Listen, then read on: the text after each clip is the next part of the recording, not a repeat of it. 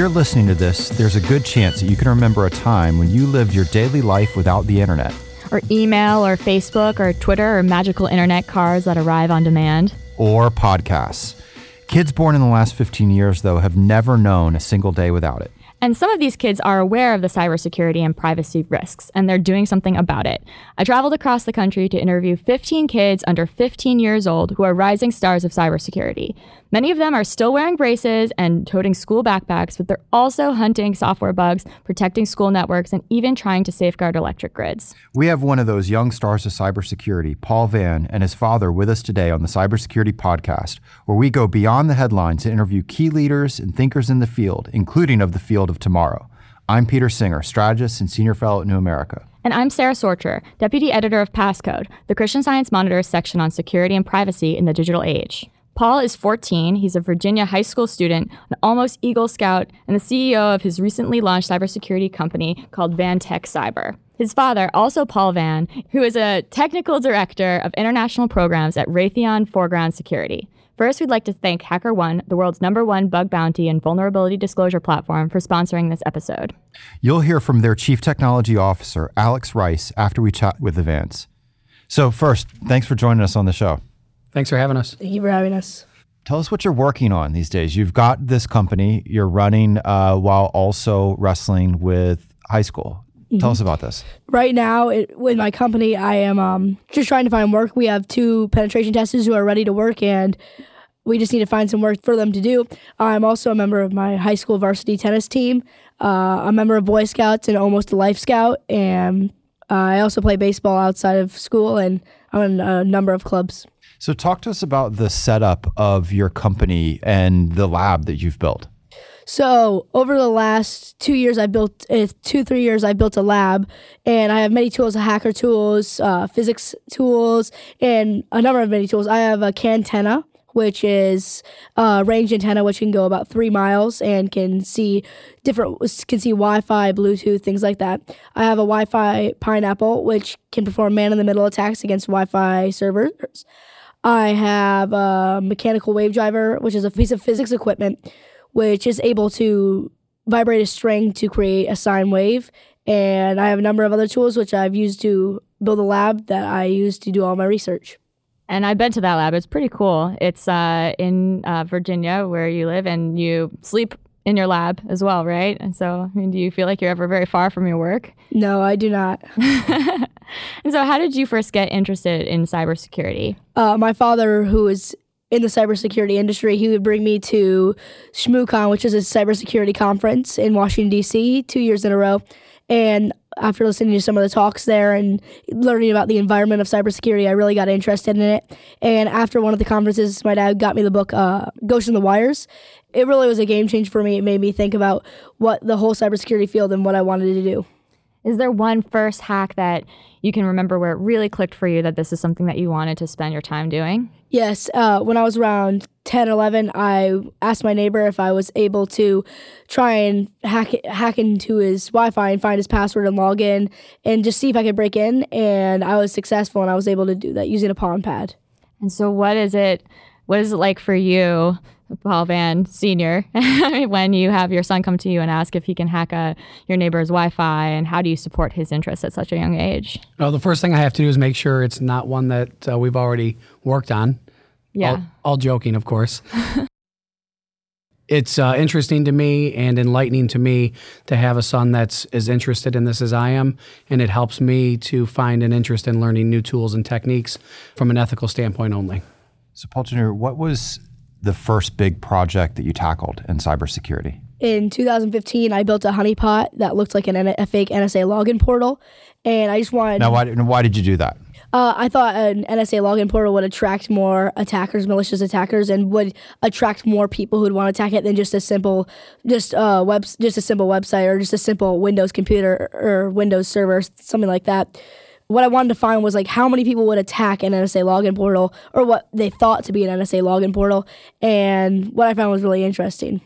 Which was? Uh, I found that a lot of people from a, a, wide variety of countries wanted to attack the NSA login portal. And that's really what I found. I, I just kind of looking for metrics for that one.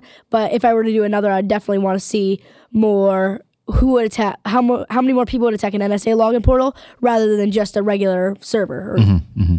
Do you think that those attackers from other countries, like you told me earlier, China was a big, you know, source of these hacks, knew that it was, you know, 12 or so year old sitting in Virginia setting up this portal? I don't think that they thought it was someone of my age, but I do think they thought it eventually maybe that it was a honeypot. But I don't think that some of my they thought that someone my age would have built it. And so you were also tracking threats to the grid and critical infrastructure. Why is this something that interests you? because everyone in America, almost everyone in America, has a use for the energy sector and businesses, individuals. They all use the energy sector, and a, and with threat, if there were to be a threat to the energy sector and something were to happen, then many other industries would be affected, and it wouldn't just be the energy sector industry affected by it.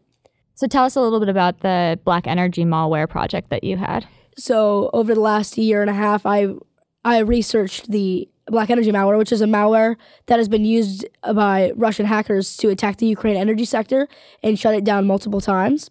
And basically, I found aliases, IP addresses, different phrases associated, and I found many other valuable information that was useful in my research that really helped me identify who was attacking and why.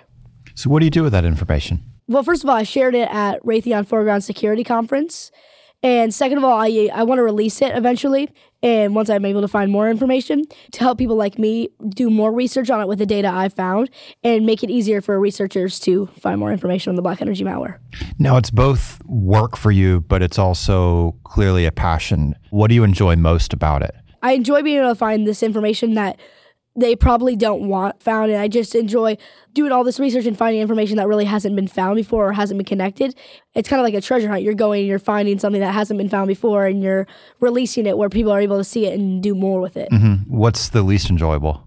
When I hit like a roadblock and I can't research any farther, when like you've done all this research and then it ends and because you can't really research any farther, all the re- there's no more leads that you can go and follow. What's it like watching him work on these projects as a parent? You start off wanting to jump in and take over. And then you learn quickly that they may already have more information than you do.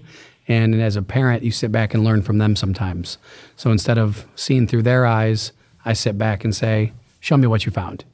And then if I can provide guidance or another tool that might help him that I'm aware of that he can get for free online that'll just help him get past the roadblock he's at, that would be beneficial to them. You look at it from the perspective of both a parent, but also as a pro in this field. What are the challenges that you see from that second perspective?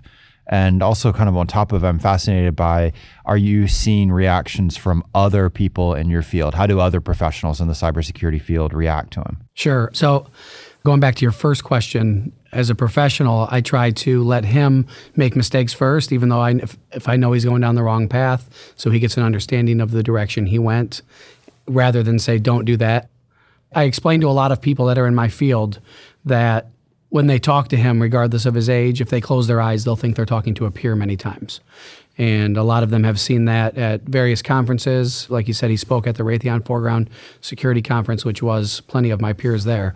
And they've experienced the exact same things I've told them that he can be a kid, but when it's down to something like this, it's business, right? And so, how do you feel? Do you think that it's harder to get taken seriously as a kid than in this field?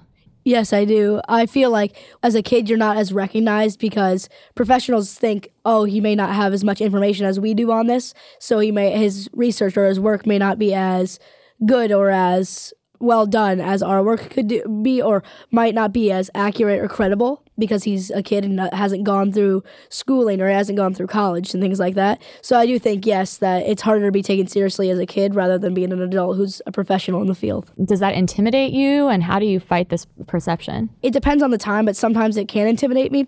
But how I overcome it is basically, I think as long as I can prove that what I'm doing is credible, then I can be taken seriously in most situations. As long as I can prove what I'm doing is credible and can prove that I know what I'm doing.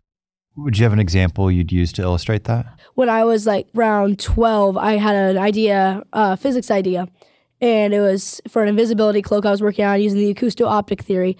And I emailed many professors, and I never got a response from most of them because I the first words I used were, "Hi, I'm Paul Vann, and I'm a ninth grade student in Fredericksburg, Virginia." And I think that really made them think, uh, I'm not going to waste my time sending an email back to them. Did you ever find that someone did take that pitch and how did you phrase it to them? I phrased it the same way, but someone from the University of Mary Washington, the head of the physics department, did. And I went and spoke to him, and him and I, we worked out some tools I could use to help further my research. That's great. There's a lot of difficult questions in this space when it comes to the ethics of it, when it comes to the right and wrong. How did you learn about these ethical issues and how do you navigate them? Well, I first learned about the ethics issues by reading Ghost in the Wires by Kevin Mitnick, where he talked about all the things he did that were wrong and unethical. And by learning that, and also by breaking into my neighbor's Wi Fi, it made me realize that I should not be attacking these things. I should be protecting these things because these are things that people spend their money on. These are the things that businesses they pay for. They they put a lot of their profit into. So I think those should be protected, and someone shouldn't be attacking those for personal gain or just for fun. Is there any way that you enforce ethics guidance, or whether it's you know, actually enforcing it or just offering kind of the suggestions for what's right and wrong in this space? Enforcement's tough because he works on his own in his lab. Mm-hmm. Um, but yeah, I, I've never had an issue with Paul not coming to me and saying, "Can I do this to our neighbor's wireless? Can I do this? Can I do that?" And being able to explain to him why he could or could not. And so, is trust a big part of this to have your both I guess from your perspective as um, as a kid, you know, earning the trust of your parents or your neighbors or other people, but also as a parent. Yes, establishing trust is critical. And if you have someone like him that usually does no wrong, he's established that with me and he knows he can come to either me or his mom on any of these issues and eventually gets directed back at me. so Paul Jr., where do you see this taking you next? Maybe a different way of putting it is where do you see yourself in a year and then in say 10 years? Oh well in a year i want to um, i'm definitely going to start looking into colleges and things like that and what i want to get an actual degree in but also what college i want to go to and things like that. But in 10 years depending on how my company VannTechCyber goes i want to start making a profit and then i want to build a product eventually that will be able to be used by home users and business users what do you see as the biggest threat that the country is facing in cybersecurity? What's the most pressing issue? As I said before, I would say that is the threats to the energy sector because the energy sector applies to all industries because all businesses, all people almost in the United States use uh, the energy sector or have some need for the energy sector and that's why it's important to protect the energy sector because it relates to everything. If with, without it, many industries would not be able to function correctly. And your generation, though, is, is much more connected than mine was, or Peter's was, or your dad's was. I mean, what is that like to know that you're living in an age where you guys are always have been and always will be, you know, wholly dependent on the internet? And do you feel like kids have a responsibility to tackle some of these problems because of that? Yeah, I, I do because we use the internet and we use all this technology so much. If we want to keep that and we want to be able to continue to use this technology without losing our da- data or having data stolen, then we need to step up and we need to protect all the technology and everything we use because if we don't, no one will. If we don't, in our generation, doesn't protect it, then those things will be attacked and we won't be able to use those correctly. Paul Sr., I want to ask you a two part question. What advice would you give to parents in general who have a child who has an interest, has a passion in um, starting early in a field, uh, running his own business? And then, in particular, maybe advice to parents that might have kids interested in hacking or cybersecurity issues? Sure. Uh, I mean, the first thing, most important, is don't ignore it. Um, I think we went down that path up front when he was much younger and said, we don't know where this is coming from type deal, right? So, not ignoring it. Once you have come to realization that you do have a child that is overly smart, use free resources, use the internet. Um, if we're talking cyber specifically, there are so many tools out there that parents can use. Every parent, I hope, knows how to do Google searching. So search for free resources, look for books on cybersecurity. I mean, there's a new one coming out every day. Try and find ones with very good ratings.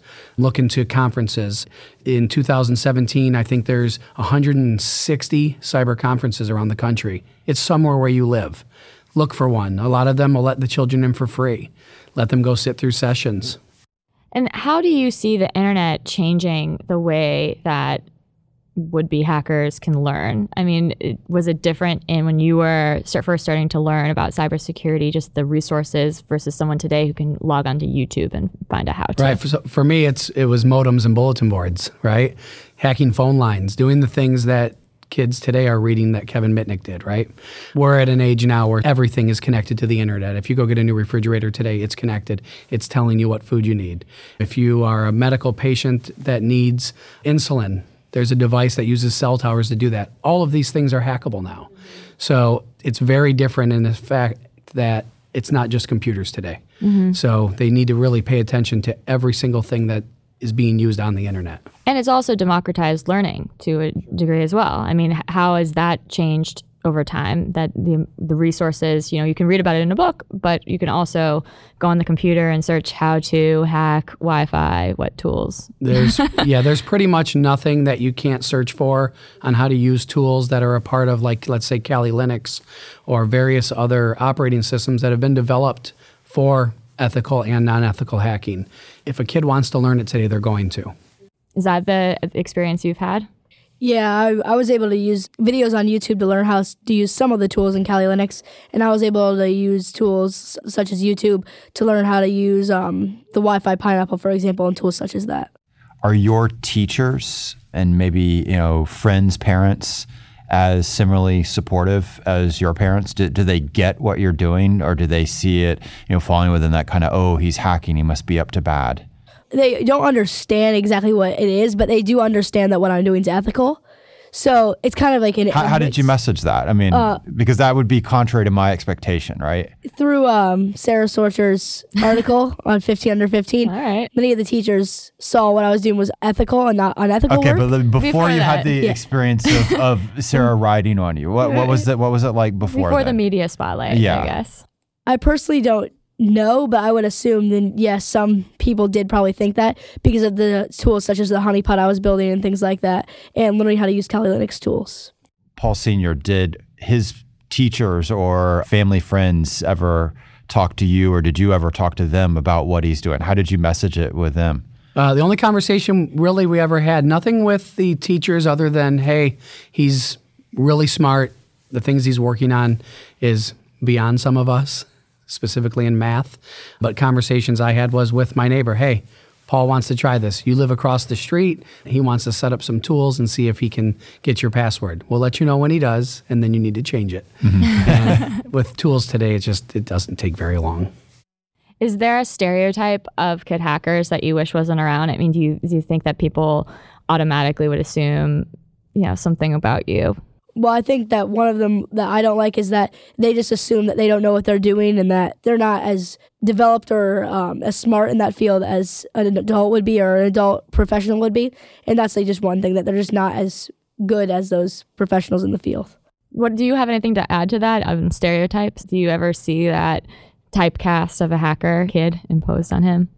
Um, I don't see that on him, and I've been in the field long enough that I've had 19 year olds working for me, and 70 year olds working for me. So I don't look at it like that. I, I typically want to ask somebody that's looking for a job, what are you running in your basement at home? Tell me the operating systems that you use, things of that nature, because you don't know who knows cyber today.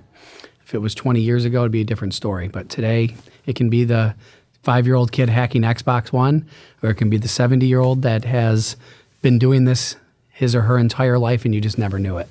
We have one question that we've asked of all our guests, uh, everything from uh, the head of Cyber Command to congressmen to CEOs, and you fall in that category as well. And it's this What is your favorite depiction of cybersecurity in fiction? And favorite can be either you love it or it can be one of those you love to hate. But so when you think of the fiction in this space, what do you love?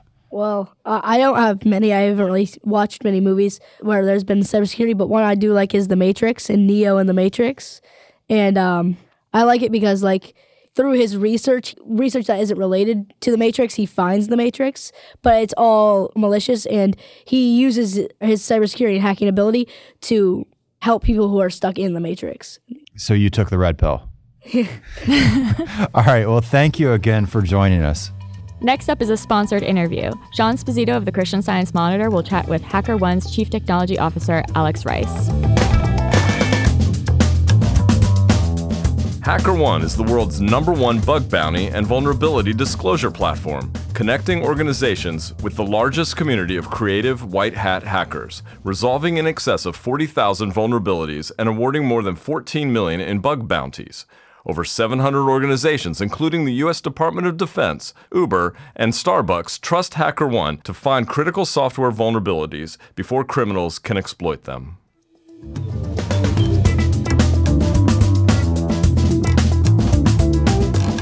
Hi, I'm Sean Sposito. I'm the Assistant Director for Content Strategy at the Christian Science Monitor.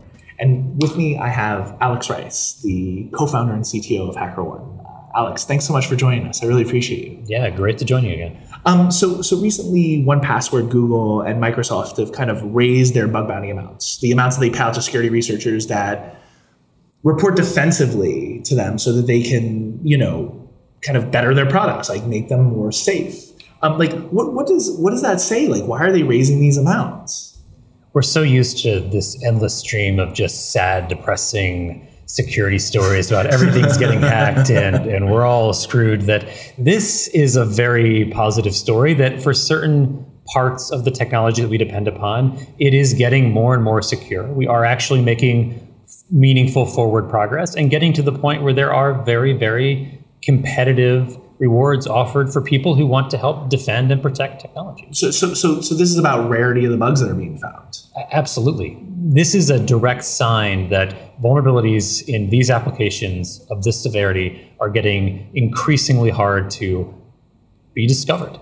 They're, they're harder to exploit, they're harder to identify, and they don't live as long when they do. Yeah.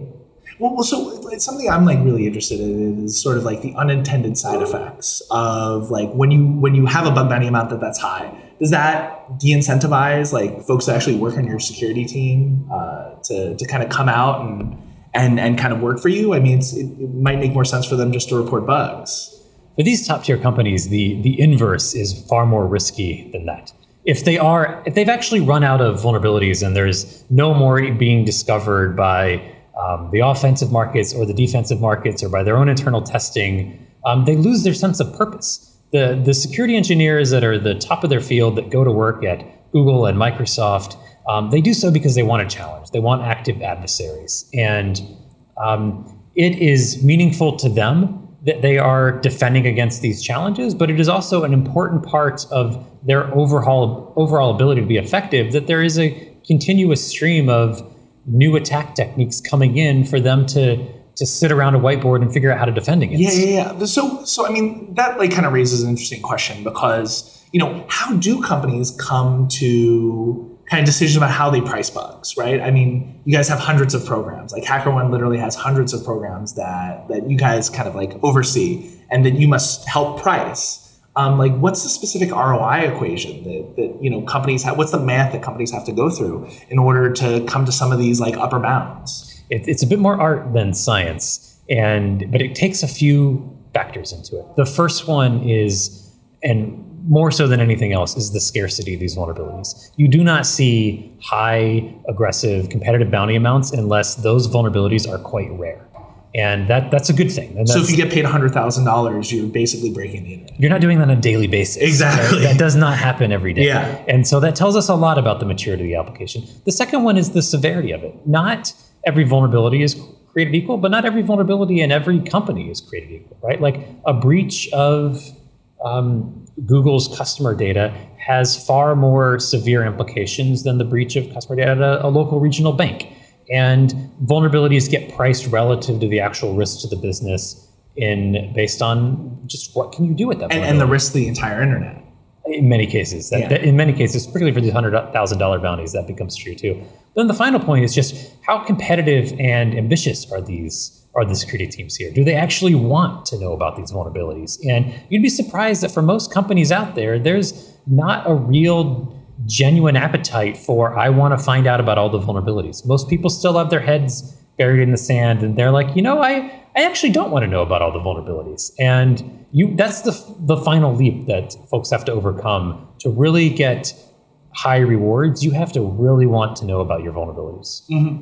Well, I mean, so it's impossible to talk about the defensive marketplace without talking about offensive marketplaces like the, the black market, right? I mean, do, do these higher bug bounty amounts, I mean, are they in any way a response to some of the incentives that offensive marketplaces, black marketplaces kind of create? The black market gets way more credit than it deserves in this in this overall ecosystem.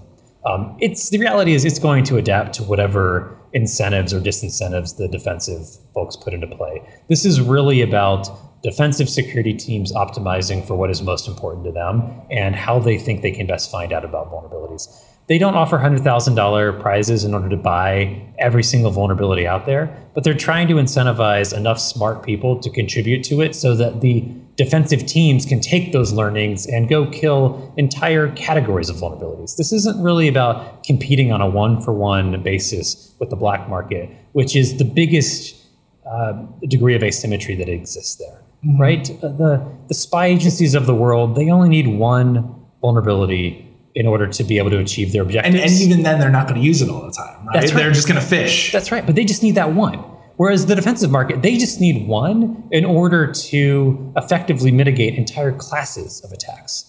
And that that means that it's never going to be a one-to-one comparison on a on a on a bounty basis. It's absolutely a second order effect.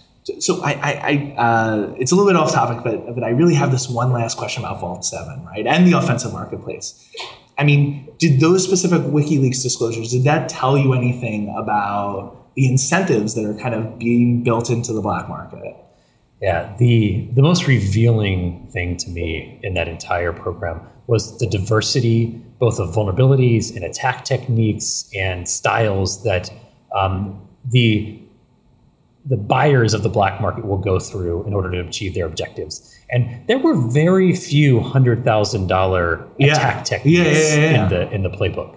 And keeping that in mind as defenders, that really the number of ways we can potentially be compromised or have security breaches is is quite vast. And we have to have a more holistic view of just how are we going to get compromised. And it's not just the tip of the spear, hundred thousand dollar uh, uh, bounties that we see getting paid. There is a much large, larger spectrum, and it starts well below hundred thousand dollars. E- Exactly. So so these big payouts are just as fair, uh, just as rare defensively as they are offensively.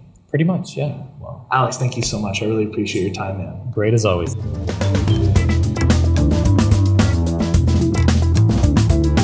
Thanks again to the Vann family for a great conversation, and again to HackerOne for sponsoring this episode.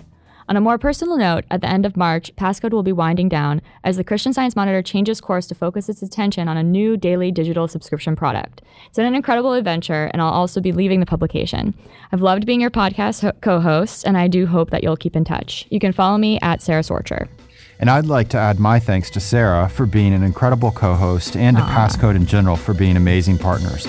We're still working on what will happen next at New America, so until then, I'm on Twitter at Peter W. Singer, and be sure to subscribe to us on New America's iTunes and SoundCloud. This podcast was directed by John Williams with production assistance from Simone McPhail.